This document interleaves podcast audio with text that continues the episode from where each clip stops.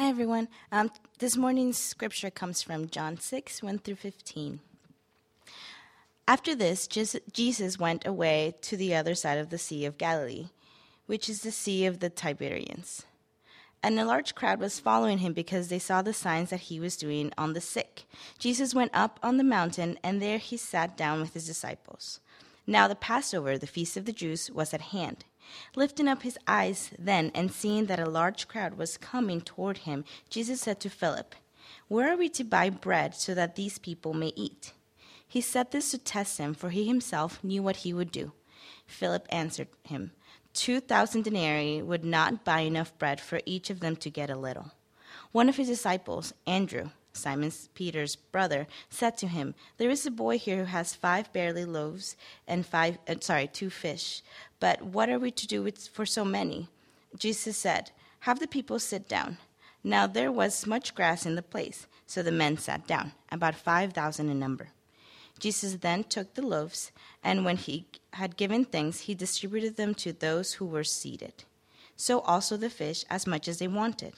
And when they had eaten their fill, he told his disciples, Gather up the leftover fragments, that nothing may be lost.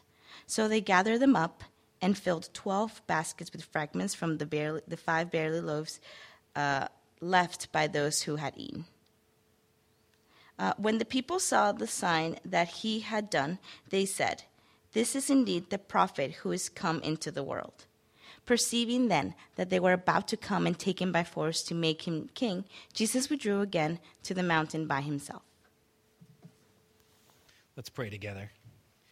Father, we uh, reflect on the song that was just sung, Lord, and confess that often uh, our hearts don't run after you. They actually run after all sorts of other things that are not you. So, Father, we pray that you would knit our hearts to you this morning, that you would open our eyes to see your greatness, that you would open our eyes to see the value of you above all the other things that our hearts tend to run after, Father.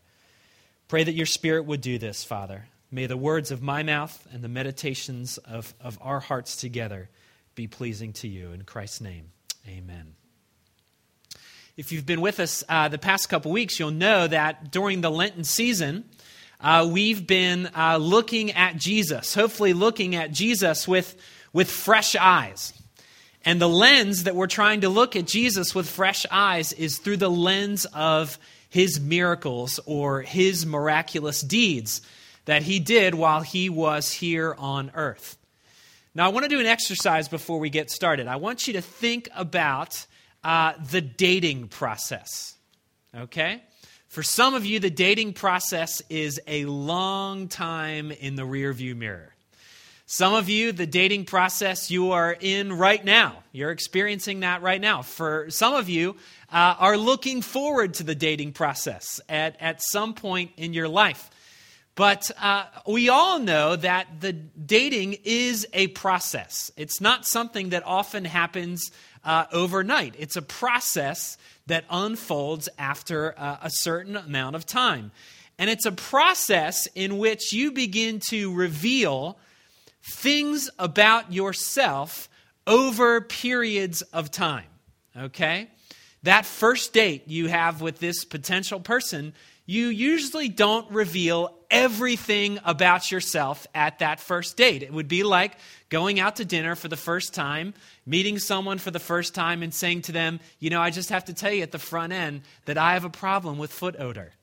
You know, we just don't say those things. Those are processes that happen over time where we reveal little things about ourselves uh, to this potential person. Well, in some ways, that is what Jesus' miracles did in that first century. And this is what I mean by that. Often, when we look at Jesus, we, we read the story as, as someone who knows the end. We've read through the story, so we kind of know all the things that are going to happen. We know who Jesus is because of the scriptures. But for those in the first century, for those that were just interacting for Jesus uh, for the first time, they didn't know who this person was.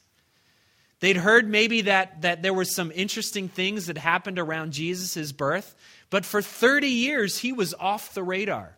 he was off the grid. And then all of a sudden, he emerges and begins to do these miraculous uh, works in the first century world. And the people are left wondering who this person is.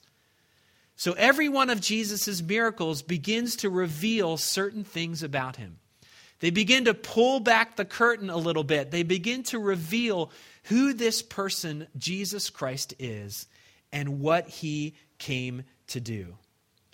But these miracles are also things that have uh, more meaning than often meets the eye. I've often uh, used them uh, when we talk about Jesus' miracles. I've often used the illustration of an onion. And you know how it, when you peel an onion, you begin to, to pull back layers uh, of the onion until you get to the very center. My first job ever was working uh, at a deli.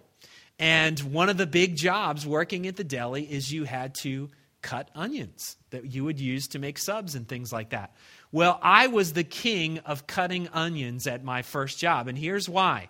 Everyone else, when they cut the onions, would bawl uncontrollably because of the, the, the smell and the effect of the onions. But I was, I was raised to this mythic status because I could peel onions without crying. It was really impressive. And I didn't know why that was. Maybe that was just some super ability that God gave me at birth.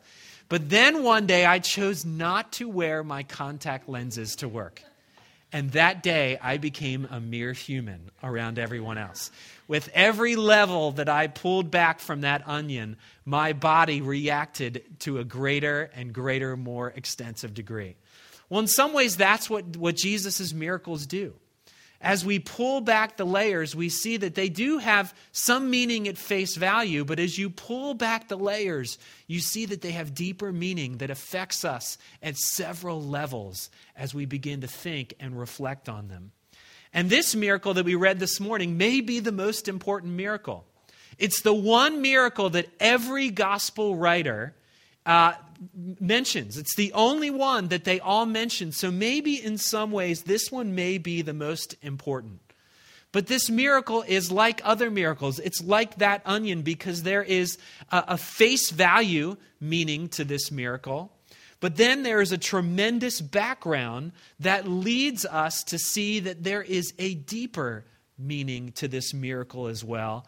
And then finally, we see that many people had very different responses to the deeper meaning of this miracle. But the first thing we see is that this miracle had face value. If you were with us uh, last week, you'll know that we, we looked at the story where Jesus turned uh, the water into wine miraculously. He turned water into a great abundance of wine.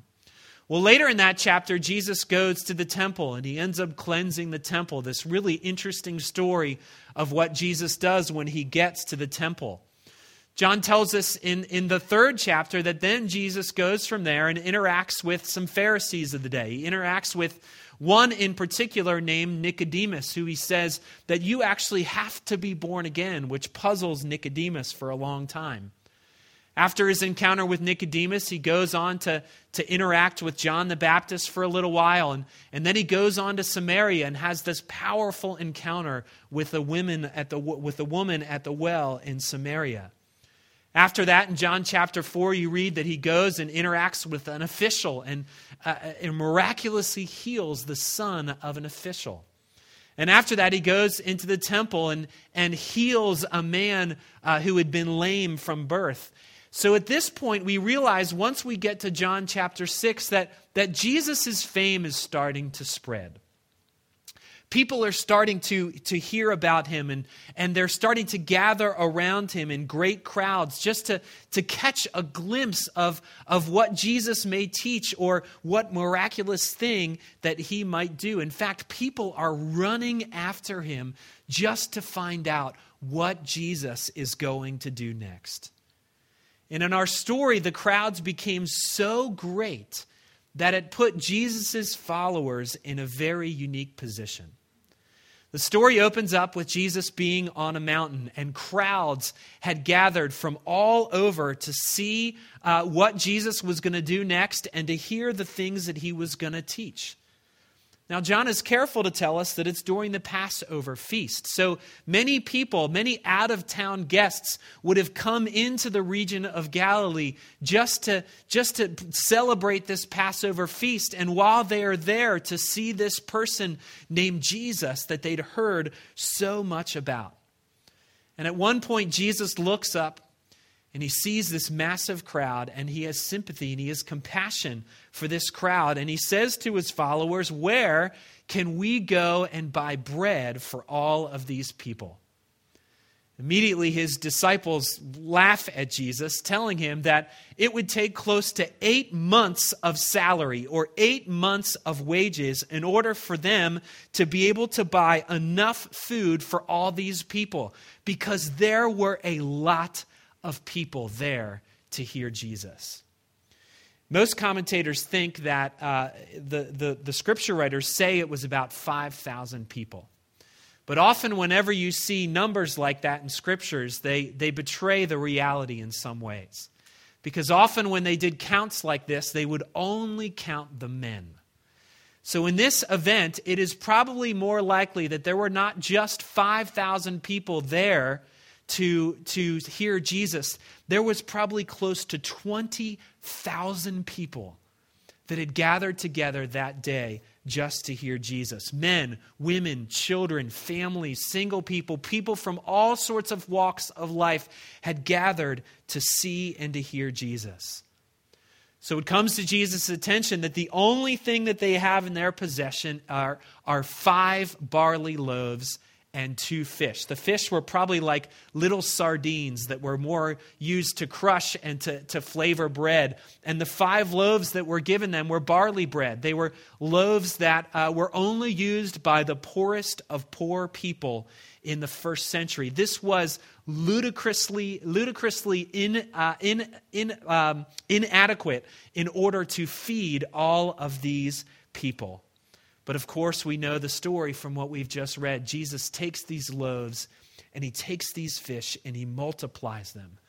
So much so that everyone that was there, probably 20,000 people, walked away that day full. But just as we saw last week, Jesus wasn't there just to fill them up, but he brought abundance. There was leftovers. There was, there was food that was, that was left for many people to carry and take because, of, because Jesus came to bring abundance, just like we saw last week. Many people think that this was probably Jesus' biggest miracle because this miracle touched probably 20,000 people in just one minute. So the question we ask is what does this miracle reveal to us about Jesus? What would the crowd have taken away from when they experienced this miracle? Well, first of all, they would have realized that this man Jesus is no ordinary man. He's different than any other man we have ever encountered. They would have walked away being reminded that his miraculous power is able to provide for them materially. They walked away realizing that Jesus is able to bring great abundance literally out of nothing. But there's more to this miracle than just what we see face value. Because there's a very rich background that helps us to see that something else is going on here too. What's interesting is if you read the entire New Testament, you'll see that this idea of bread comes up time and time again all throughout the Old Testament. The first time you see it is in Exodus chapter 12 when, uh, when God's people, the Israelites, were about to be released from their physical enslavement to the Egyptians. On the night, on the eve before they were about to be released, God instituted a celebration. He instituted a meal for his people called the Passover meal. And at that Passover meal, they were to take bread, and that bread was to be a symbol it was to be a symbol that they were about to be delivered from their physical bondage to the Egyptians. But it wasn't just a meal that they were to take just one time, it was to be a meal that they would celebrate for centuries. Generation after generation would practice this Passover meal. Grandfathers would tell their kids about the story of how God released them from their Egyptian enslavement. And this bread was to be a physical reminder that God delivered them from their enslavement to the Egyptians. Now, it's no accident that John makes mention at the very beginning of this story that when Jesus multiplied these loaves, it was during the Passover feast. The point being that just as in history, God freed them from bondage to a, physical and bondage to enslavement, God was now offering a different deliverance. And this deliverance would be from the, deliver, from, from the bondage of sin and death. So there's, this adds a different meaning. But just after, in the Old Testament, just after God's people are freed from their enslavement, they move out into the desert. And Exodus chapter 16 tells us that, that they did the very thing that you and I do when we get hungry. They complained. They complained to God, Did you just bring us out of Egypt in order to kill us by starvation in the desert? So they cry out to God in order to, to, to deliver them from their hunger, to deliver them from their starvation. And what happens? God miraculously provides for them by raining down bread from heaven every single day to provide for their material needs. Only God could have done this for them. You see, what John, the gospel, writer, is doing is he's helping us to see that this story of Jesus feeding the 5,000 is another story about bread coming from heaven. Because only God could multiply bread in order to feed 20,000 people. And Jesus is God Himself, who's come down in the flesh. Jesus even alludes to this later in John chapter 6, where he says, Truly, truly, I say to you, it was not Moses who gave you bread from heaven, but my Father gives you the true bread from heaven. For the bread of God comes down from heaven and gives life to the world. You see what Jesus is doing? Is he's recreating all these Old Testament images associated with bread. But he's not just recreating them. He's saying, I have come to fulfill them.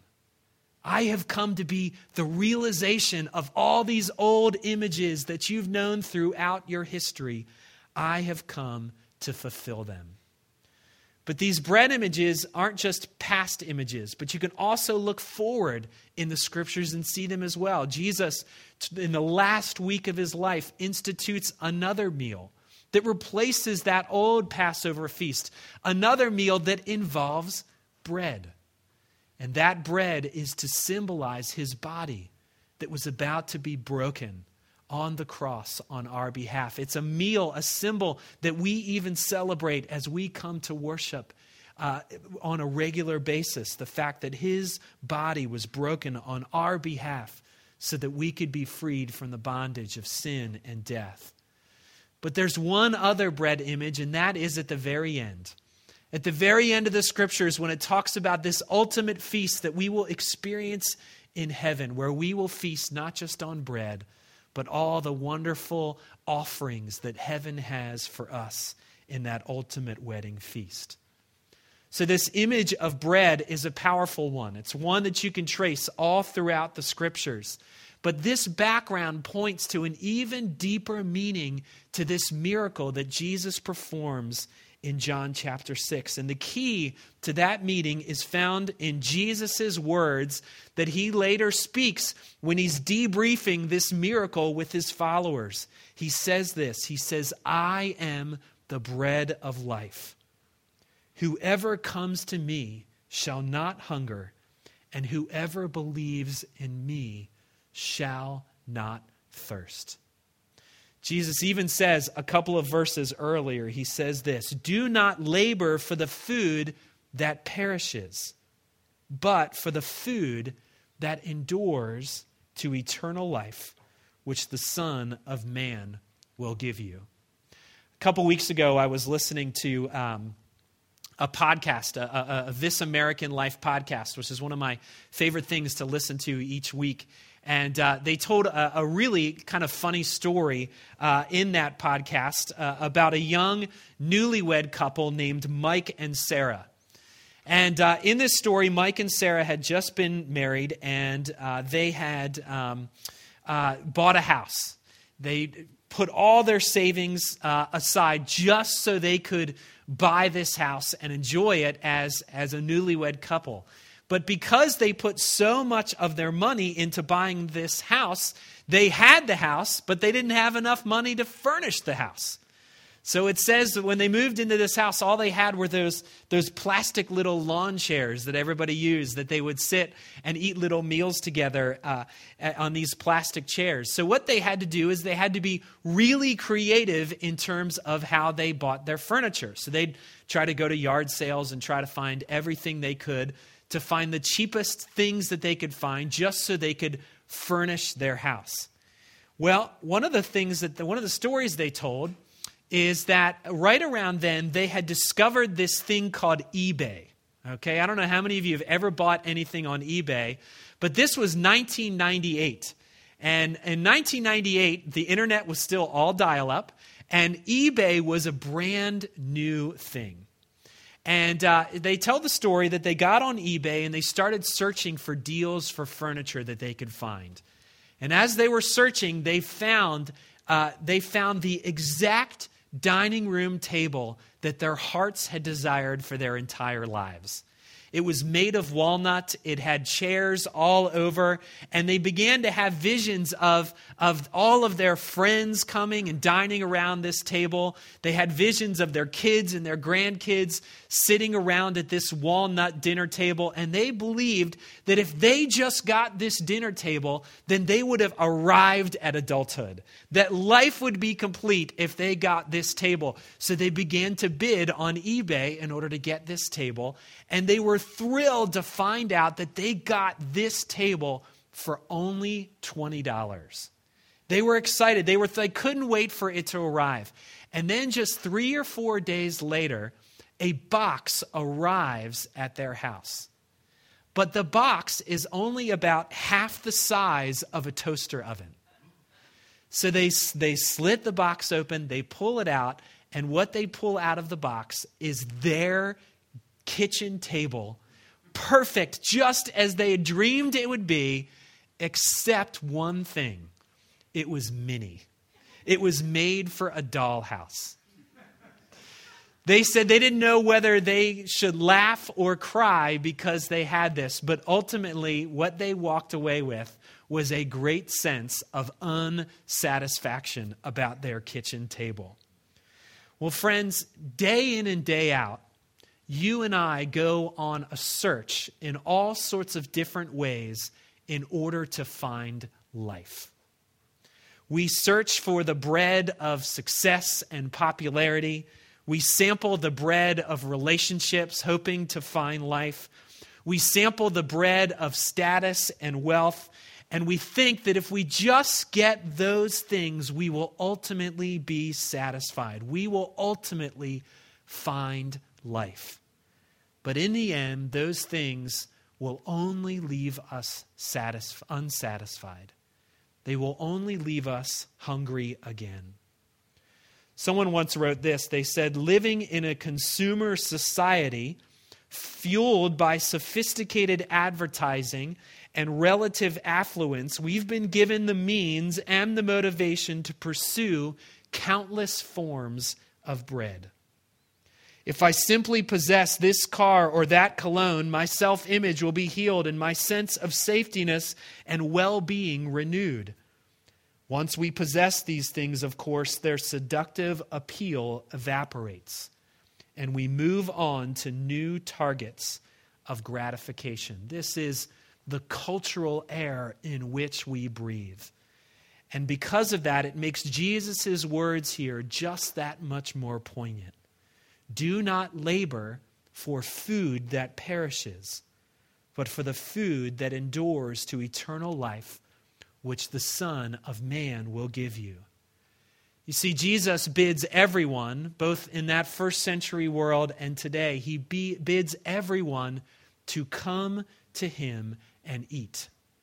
To eat in a way in which we will no longer hunger. He bids us to come drink in such a way that we will no longer thirst. And ultimately, this is what believing in the gospel of Jesus Christ is all about. It, it means coming to Jesus and feeding on Him as the only source of life.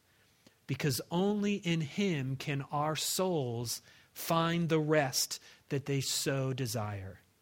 You see, that internal hunger and thirst that drives so much of our behavior and so much of our affections can only be satisfied in Him, the bread of life. It's why Augustine so famously said that our hearts are restless until they find our rest in Him. This is the deeper meaning that Jesus is trying to communicate in this miracle of multiplying all this bread. But as is so often with all of Jesus' miracles, there, is a, there are many different responses that Jesus' followers have. You see, the crowd's response in the very end of this story is actually quite remarkable because it says in the end that the people were so amazed, the crowd was so amazed at this miracle that it says they wanted to take Jesus and make him their king in that very moment. You see, this was a, a, a, largely poor and a largely agrarian society. So to see someone miraculously provide food in such a unique way would have been incredibly amazing because many of the people in that crowd each day wondered where their next meal would come from. They wondered if they would have food on the table for their children even that evening. And if the weather turned just one way or another, it could destroy crops and destroy any prospect for them having food. Yet they've found a source in Jesus. They've found a source who can, who can provide food, but not just provide it, but could provide it in incredible abundance with little or no effort. So this man must be our king. We must make him our king. One commentator said this in order to help us understand what's going on here. He said this On one level, it was the right thing for Jesus to feed the people.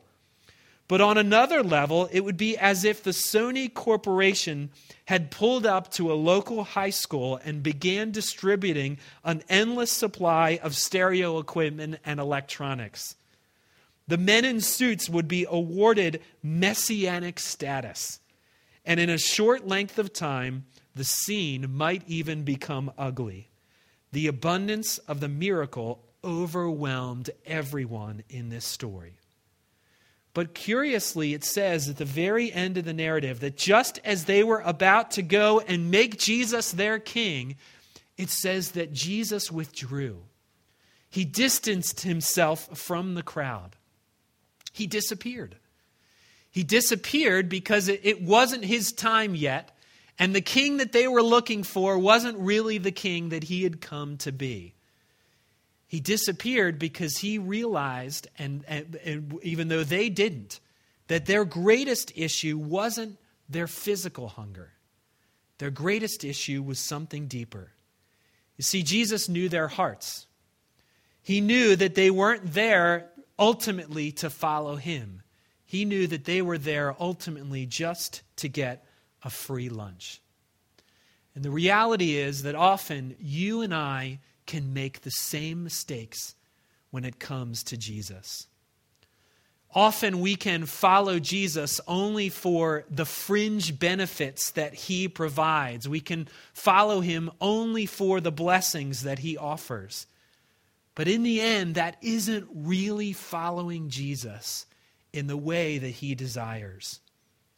William Barclay, who was a, a famous commentator, said this. He said, The attitude of that mob disgusts us. But are we really all that different? We want comfort in sorrow. when we want strength in difficulty, when we want peace in turmoil, when we want help in the face of depression, there, was no, there is no one so wonderful as Jesus. And we walk with him and we talk with him and we open our hearts to him. But when he comes to us with some stern demand for sacrifice, with some challenge to effort, with the offer of some cross, we will have nothing to do with him. When we examine our hearts, it may be that we find that we too love Jesus for what for only for what we can get out of him. You see, you and I are, are not all that unlike that crowd. And we can be tenacious about our desires when it comes to Jesus. And this crowd was tenacious. They were so tenacious that even though Jesus withdrew, even though he walked away, they pursued after him. They kept following him everywhere he went. And ultimately, they end up finding him again. So then Jesus begins to teach them.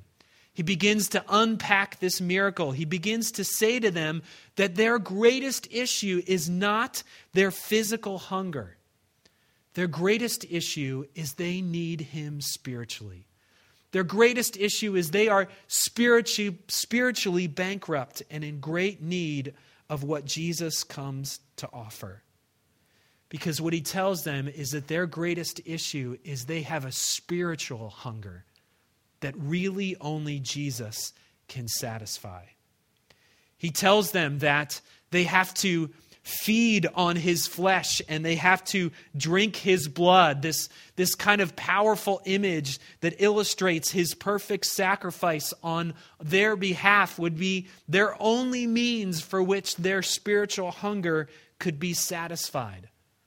So, as Jesus begins to explain to them all these things, they begin to grumble. They begin to complain. They say to Jesus, Where's the free food? What you're saying now, these are hard sayings. We don't want to hear this. We just want the free food. And the scriptures tell us that one by one, they all began to walk away from Jesus. One by one, they all began to walk away. So much so that, that before there was 20,000 people, and now at the very end of John chapter 6, the only people that are left are Jesus' 12 followers. It says this at the very end. After this, many of his disciples turned back and no longer walked with him. So Jesus looks at the 12 and he says this Do you want to go away as well?